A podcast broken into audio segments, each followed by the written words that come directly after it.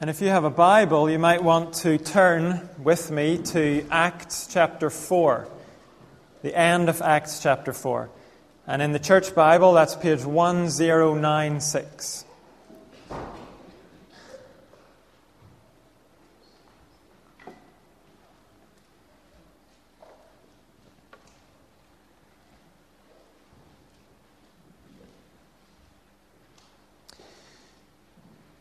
Acts chapter 4, starting at verse 32 and reading down to chapter 5, verse 11.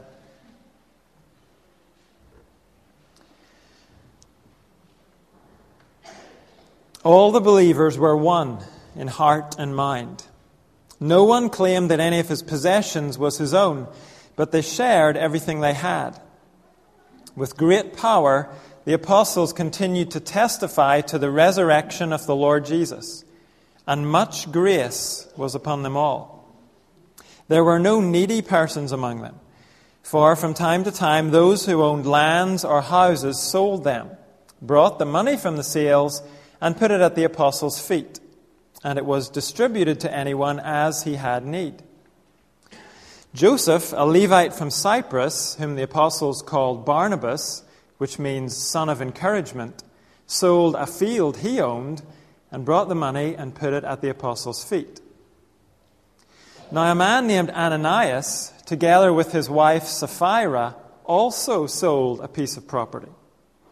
With his wife's full knowledge, he kept back part of the money for himself, but brought the rest and put it at the apostles' feet. Then Peter said, Ananias, how is it that Satan has so filled your heart that you have lied to the Holy Spirit and have kept for yourself some of the money you received for the land? Didn't it belong to you before it was sold? And after it was sold, wasn't the money at your disposal? What made you think of doing such a thing? You have not lied to man, but to God. When Ananias heard this, he fell down and died. And great fear seized all who heard what had happened. Then the young man came forward, wrapped up his body, and carried him out and buried him. About three hours later, his wife came in, not knowing what had happened. Peter asked her, Tell me, is this the price you and Ananias got for the land? Yes, she said, that is the price. Peter said to her, How could you agree to test the Spirit of the Lord? Look, the feet of the man who buried your husband are at the door, and they will carry you out also. At that moment, she fell down at his feet and died. Then the young man came in, and finding her dead, carried her out and buried her beside her husband. Great fear seized the whole church and all who heard about these events. This is God's word. But considering what we've just seen in previous weeks, this is probably quite a surprise. So far, we've seen a flourishing church. We've seen a united, smoothly running church. Now, it's true that last week we saw the church facing a threat from outside. The authorities in Jerusalem tried to shut the church up. But here we have something completely different a threat from within the church. A threat from within the church that leads to judgment falling on the church. But before we get to the judgment, we are shown a healthy church where unity is expressed in sacrificial sharing. This first section does two things. It shows us how things were normally in the early church, and therefore how they should be in the church today. And this section also sets the scene for what happens in chapter 5. It gives us a context for what we see in chapter 5. When we looked at the end of chapter 2, Luke gave us a picture of the church's life together. That life together was characterized by learning, sharing, praying, and praising together. And here, Luke focuses in on just one of those characteristics sharing. And no doubt he picks this one because from this area of strength is going to come a major threat to their life together. But before he gets to the threat, Luke focuses on the strength. And notice, first of all, how he describes the people he's talking about in verse 32. He calls them believers. It's easy to skim over that, but it's worth thinking about. So far, the word church hasn't appeared in the book of Acts. The first time it's used is in chapter 5. And the word Christian won't appear until chapter 11. So far, Luke has been describing Jesus' followers as believers. And we might ask, well, so what? Why is that worth noticing? It's worth noticing because it shows us the heart of what it means to follow Jesus. Following Jesus is not first and foremost about putting a label on ourselves, calling ourselves a Christian, although it is important to stand up and be counted for Jesus. And following Jesus is not first and foremost about taking on a new lifestyle, although following Jesus does lead to a new lifestyle. The heart of following Jesus involves believing. And if we ask, believing what? We've had the what explained for us in the opening chapters of Acts. Followers of Jesus believe that he was a man, but more than just a man. He was God come to earth. And his death was not an accident, it was part of God's plan. It was to pay for your sin and guilt and mine. And the fact that God raised Jesus from death and exalted him to heaven, well, that means Jesus is Lord. We can find forgiveness and reconciliation with God through Jesus, and only through Jesus. That's what these first believers believed. Or to put it another way, these are the truths they put their faith in. They didn't just nod their heads and say, Yes, these things are true. They said, Yes, these things are true, and they make all the difference in the world. They mean everything to me. These are the truths I will stake my life on. The truth of God's love and forgiveness in Christ. That's the greatest treasure there is. And it's my treasure. This is what makes someone a follower of Jesus. You can have the label of Christian, and you can have the lifestyle, and yet not truly be a believer. Maybe some of you are in that situation. Maybe you blend in pretty well in a group of Christians. You don't look or sound out of place. But you've never become a believer. You've never put your faith in the good news about Jesus. Later in the service, we'll be remembering that good news as we share what's on this table the bread and the wine. And maybe this morning you'll be able to say for the very first time, I put my faith in the truth that's represented by these symbols. I trust that although I deserve death, Jesus died in my place. And that means life for me. That's what it means to be a believer. Luke goes on to tell us that all the believers were one in heart and mind. They were united. And Luke highlights one way that unity was shown sacrificial sharing. Look again at verse 32. No one claimed that any of his possessions was his own, but they shared everything they had. Then down to verse 34. There were no needy persons among them, for from time to time those who owned lands or houses sold them, brought the money from the sales, and put it at the apostles' feet, and it was distributed to anyone as he had need. We need to be clear that this sharing was a voluntary thing. There was no rule that you had to sell everything if you wanted to join this community. or even that you had to sign everything over to the community. Chapter 5 will show that it was perfectly acceptable to keep things you owned. And if you sold anything, it was perfectly acceptable to keep the money you got for it. As far on as chapter 12, we're still reading about certain believers owning their own homes. So this was not a case of join us and throw everything you've got into our pot. This sharing is voluntary. It happened as needs arose. And the aim was not that everyone would have the same amount. The aim was that no one would be in need. When there was someone in need, someone else would respond by selling something and handing the funds to the apostles to distribute. That's what it means by putting it at the apostles' feet. At this point, those men were responsible for channeling the resources to those who needed them. So the picture here is of a community that's full of openness and trust there's no selfishness or possessiveness.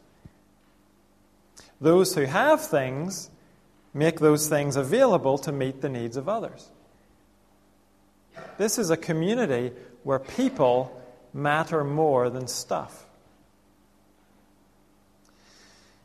Now, if we ask how this might apply to us today, we need to be aware of the specific situation here in Jerusalem.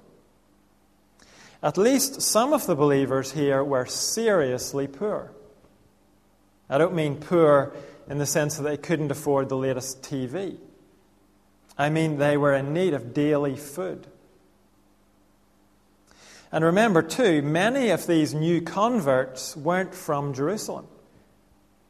They came to the city for the Jewish feast of Passover, excuse me, of Pentecost.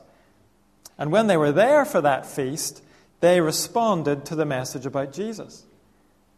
And now they're staying on in the city. They're learning more about Jesus. But obviously, these people need to eat. And it's possible that even at this early stage, some new converts are being rejected by their families because they've believed in Jesus.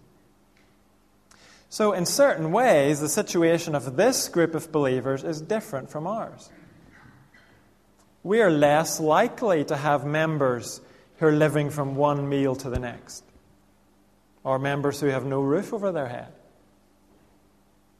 But all that means is that when those kind of genuine needs do arise, meeting those needs should be easier for us. It's not going to put a major strain on us as a fellowship. The problem is when we're not in the habit of responding to those kind of needs, we can become quite possessive about our own stuff. And when a genuine need does arise, we can be hesitant to respond to it. Let's thank God that He's given most of us far more than we need. And let's be fully prepared to share when a need arises. One sign of our health as a church and our unity is that genuine needs are being met. Those who have are willing to share what they have sacrificially. And notice that the health of the church in Jerusalem fueled its witness. Verse 33. With great power, the apostles continued to testify to the resurrection of the Lord Jesus, and much grace was upon them all. The church with a healthy life together is not going to neglect witness. Internal health flows out in witness. True fellowship is never the enemy of evangelism. And when verse 33 says, Much grace was upon them all, I think it's talking about God's grace. This united, witnessing fellowship is experiencing God's blessing. But something is about to happen that brings down God's judgment. And to help us understand what happens in chapter 5, chapter 4 ends with a specific example of sharing. We're told that a believer called Joseph sells a field and donates the money. And this generosity is at least part of the reason the apostles give him a nickname. They call him Barnabas. And we're told here that means son of encouragement. Today we might call him the encourager. Luke is showing us a man whose good deed earned him a reputation in the church. There's nothing negative in that. Acts will tell us plenty more about Barnabas. And he's consistently presented to us as a genuine man, a man who gave and served out of genuine motives. But nevertheless, Luke wants us to see that good deeds can lead to a reputation, a certain amount of fame. Being seen to be good can bring a reward, the reward of a higher status. And this had been noticed and it had been thought about by at least two people in the church Ananias and his wife Sapphira. And as we hear their story, we're shown a threat to the church's health selfishness expressed in deception. Their story is all the more shocking because of the unity that we've just heard about. Look at chapter 5, verse 1. Now, a man named Ananias, together with his wife Sapphira, also sold a piece of property. With his wife's full knowledge, he kept back part of the money for himself, but brought the rest and put it at the apostles' feet. Now, at first glance, this isn't very shocking. It looks like Ananias does the same thing as Barnabas. But there is a significant difference. After they sell the property, Ananias and Sapphira agree together to keep some of the money from the sale. And we might ask, well, what's so bad about that? We're given the answer in verses 3 and 4. Then Peter said, Ananias, how is it that Satan has so filled your heart that you have lied to the Holy Spirit and have kept for yourself some of the money you received for the land? Didn't it belong to you before it was sold? And after it was sold, wasn't the money at your disposal? What made you think of doing such a thing? You have not lied to man, but to God. Verse 4 again makes it very clear. There was no rule saying Ananias had to sell his property. The church had made no claim to it. And even after he'd sold it, he was free to give as much or as little as he wanted to the church, or none at all. So the sin here is not that they kept some money back. The sin is that they entered into a deception. They claimed to be handing over the whole amount. And there's only one possible reason for that deception. They've seen Barnabas gain a reputation, and they want the same reputation. Their motivation is not love for others. If it was, they would have been honest. This couple is motivated by personal ambition a desire for position and prestige in the church. Barnabas gained a reputation because of his genuine sacrifice. Ananias and Sapphira want the reputation without the sacrifice. And so they lie. Their aim is to create an, an appearance that's impressive. The needs of others are not their real concern here. Well, Peter is given supernatural insight to discern what's going on. And when he confronts Ananias, verse 5 says Ananias fell down and died. God's judgment was instant. Ananias is taken out and buried, and then verse 7 tells us about three hours later, his wife came in, not knowing what had happened. Presumably, Sapphira has been somewhere else, and someone has been sent to find her. When she arrives, Peter gives her the opportunity to confess and repent. We were told in verse 1 that her husband had acted with her full knowledge. But now she has the chance to come clean, to forsake the sin that she's entered into. Verse 8 Peter asked her, Tell me, is this the price you and Ananias got for the land? Yes, she said, that is the price. Peter said to her, How could you agree to test the Spirit of the Lord? Look, the feet of the man who buried your husband are at the door, and they will carry you out also. At that moment, she fell down at his feet and died. Then the young man came in, and finding her dead, carried her out and buried her beside her husband. Great fear seized the whole church and all who heard about these events. One person dropping dead might have been explained away as a coincidence. Two people can't be explained away so easily. It's obvious that God is at work here, and it causes people to tremble. Those are the basic details of this incident. And I'm going to guess that we have one main reaction to this.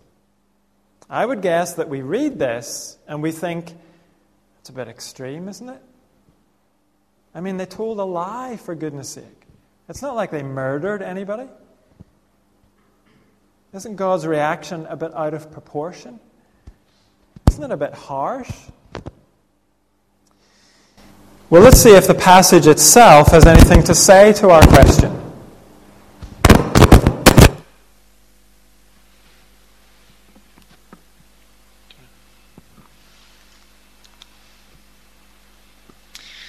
The first thing we're being shown here is something very basic, but it's something that we can forget very easily.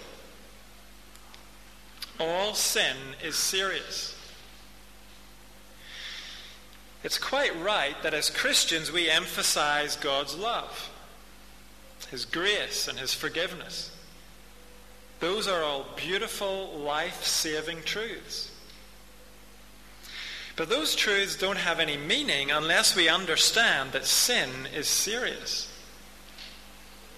We're only going to see the beauty of the cross if we first see the horror of sin. If we don't see sin for what it is, then the cross is pretty pointless. If our sin is the spiritual equivalent of an ingrown toenail, then why did Jesus even bother with the cross? Now, of course, I would think that most of us agree in theory that sin is serious. But in our own minds, that usually means everybody else's sin is serious. My sin, well, it's pretty insignificant. Especially compared to people who abduct and kill children, for example. Isn't that the way that we tend to think? Bruce Milne says we have an incurable tendency to excuse ourselves. And we can find lots of reasons to excuse ourselves. We tell ourselves if God would take my circumstances into account, he'd realize that this sin is really unavoidable for me. Everybody's doing it. Obedience is too hard in my situation. And it doesn't even do anyone any harm. The moment we start excusing our sin and downplaying the seriousness of it, the moment we begin ranking our sin on a scale against other people's sins, when we start doing that, we've lost the right perspective on sin. The reason all sin is serious is because it's first and foremost against God. Sin is an act of defiance against what God says is good. It's not for us to decide that some sins are major and other sins are insignificant. The same God who says don't murder also says don't deceive one another. Don't harbor bitter envy and selfish ambition in your heart. Yes, those sins might have different effects on other people. but they're all equally raising a middle finger up to God. They're all equally saying to God, You've set the standard, and I reject your standard. Look at verse 3. Peter says to Ananias, You have lied to the Holy Spirit. Then in verse 4, You have not lied to man, but to God. Of course, Ananias had lied to man. But Peter's point is that was of relatively minor significance compared to the offense against God. And we find the same thing in the Old Testament. You remember the story of Joseph. When Potiphar's wife tried to get Joseph into bed with her, what did Joseph say? He said, How could I do such a wicked thing and sin against God? Of course, Joseph knew it would be a sin against Potiphar too. But he realized the main offense would be against God. Joseph resisted the temptation to adultery. But later on, King David took his opportunity to commit adultery with Bathsheba. And in the aftermath of that, when David finally repented of his sin, he wrote Psalm 51. And in that psalm, he says to God, Against you, you only have I sinned. And we might say, well, what about Bathsheba? Wasn't she summoned to the king's bedroom? What about Uriah? Bathsheba was his wife. What about the whole nation of Israel? Hadn't their king, David, betrayed their trust? Yes, he sinned against all of those people. But the point is, first and foremost, his sin was against God. All sin is serious because it spits in the face of the holy God who made us. And it's serious because it serves Satan's plans. Look at verse 3 again. Ananias, how is it that Satan has so filled your heart that you have lied to the Holy Spirit? God isn't the only one who's interested in the church. Satan is very interested in it too. And sin gives him the opportunity to damage the church from within. In Ephesians, Paul says sin gives the devil a foothold. So, yes, Ananias and Sapphira are responsible for this sin. But by doing it, they have played into Satan's hands.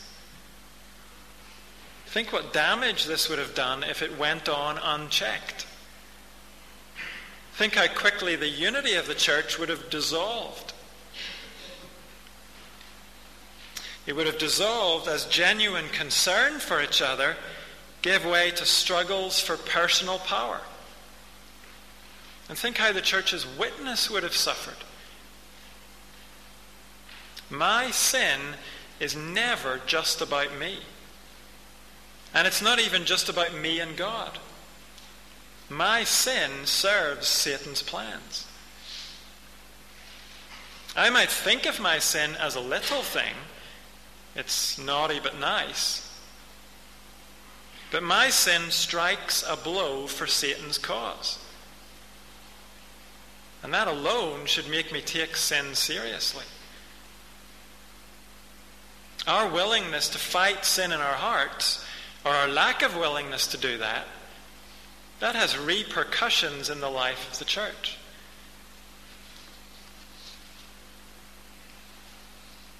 Our contentment with sin eats away at the church's unity. It saps the church's power. And it weakens the church's witness. And please don't hear this and go away thinking, well, I'd better keep my sin quiet then. Sin thrives when it's kept hidden. But the power of sin is broken when it's brought into the open and confessed. That's what Peter was looking for with Sapphira. The judgment came on her because she was determined to continue in her sin. If she'd confessed it and turned from it, she would have been spared. So the message here is not hide your sin. The message is bring it into the open. When we do that, it's like opening the door in a dark room. The light shines in, and the power of the sin is taken away.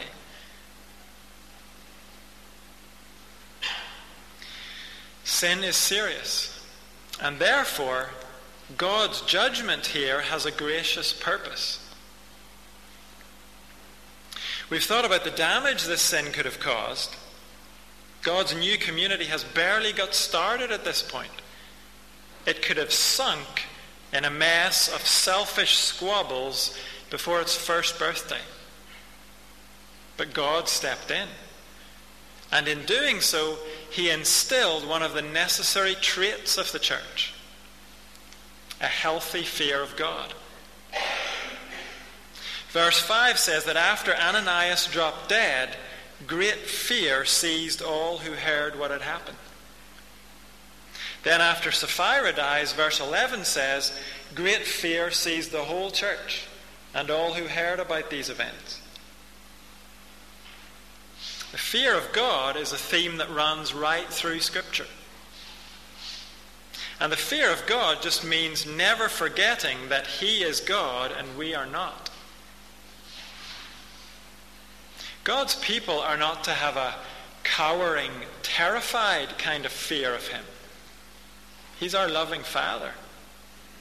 He will forgive those who run to His open arms.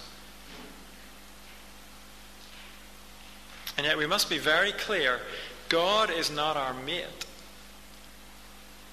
He's not the old man upstairs.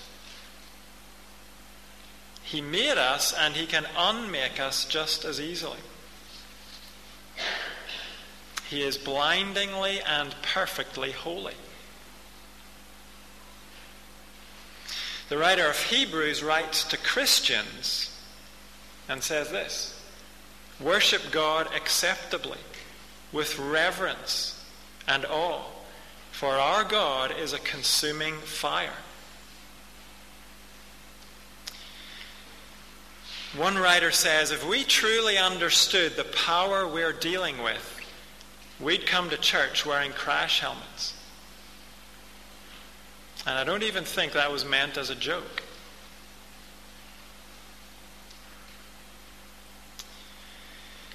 I think it's significant that here in our passage, verse 11 is the first time the book of Acts refers to the church. It's as if we're being told, now the church understands its identity. Now these men and women understand that their God is holy, and they are called to be holy too.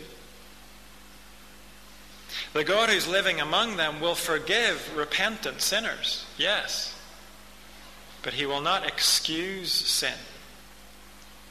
He will not turn a blind eye to it.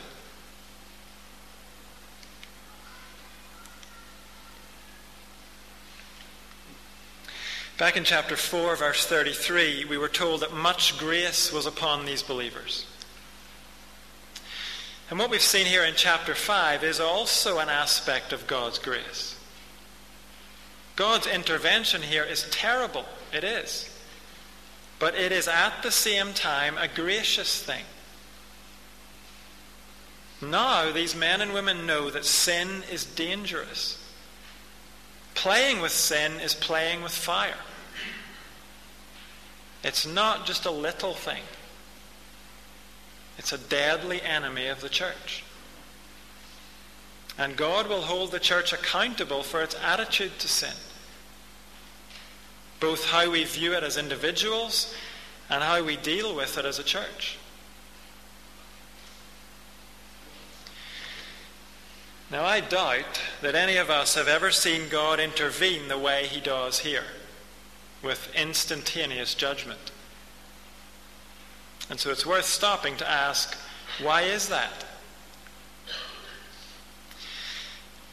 Well, first of all, here in Acts, we're dealing with the birth of the church. There's probably a sense in which God is teaching a lesson for every other generation of the church. If the church takes Acts seriously, it will be in no doubt about the seriousness of sin. And the way that this plays out in the rest of the New Testament is that the church takes church discipline very seriously. The church in the New Testament does not sit back and let sin infect the whole fellowship. It doesn't sit back and let sin destroy the church's witness. And it doesn't sit back waiting for God to strike down the unrepentant sinner. The church works hard to wake up the unrepentant sinner. And that is a gracious thing. Paul explains that one aim of church discipline is to bring the person to repentance so that his or her spirit will be saved on the day of judgment.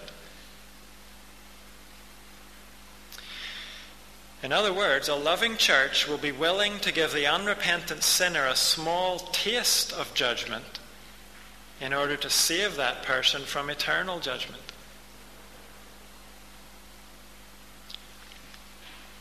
So, this passage teaches us a vital truth. The church needs a healthy fear of God. And this passage also motivates us to be gracious and practice church discipline. But I wonder if that's all there is to learn here. We might be feeling happy that things aren't like Acts 5 today. But I wonder if it's something we should be feeling happy about. Don Carson says this It is when people are closest to the glory of God and when the Spirit is most manifest in revival that God's judgment is most severe. Therefore, when there is little judgment falling, it is a sign of spiritual death. Could it be that we are actually quite relieved that God doesn't seem to interfere? Oh, yes, I know that we do pray for revival. But do we really want all that revival entails? Do we really want God to come and turn over our tables in the church and smash our idols to pieces and turn our lives upside down? Do we really want that? Or deep down, are we glad to come here every week and leave again without experiencing any of that consuming fire? Are you and I comfortable with a church that's a safe place to be? Before we ask God to send revival, maybe we should be asking Him to make us ready for revival. Otherwise, we might not survive it when it comes. Let's pray.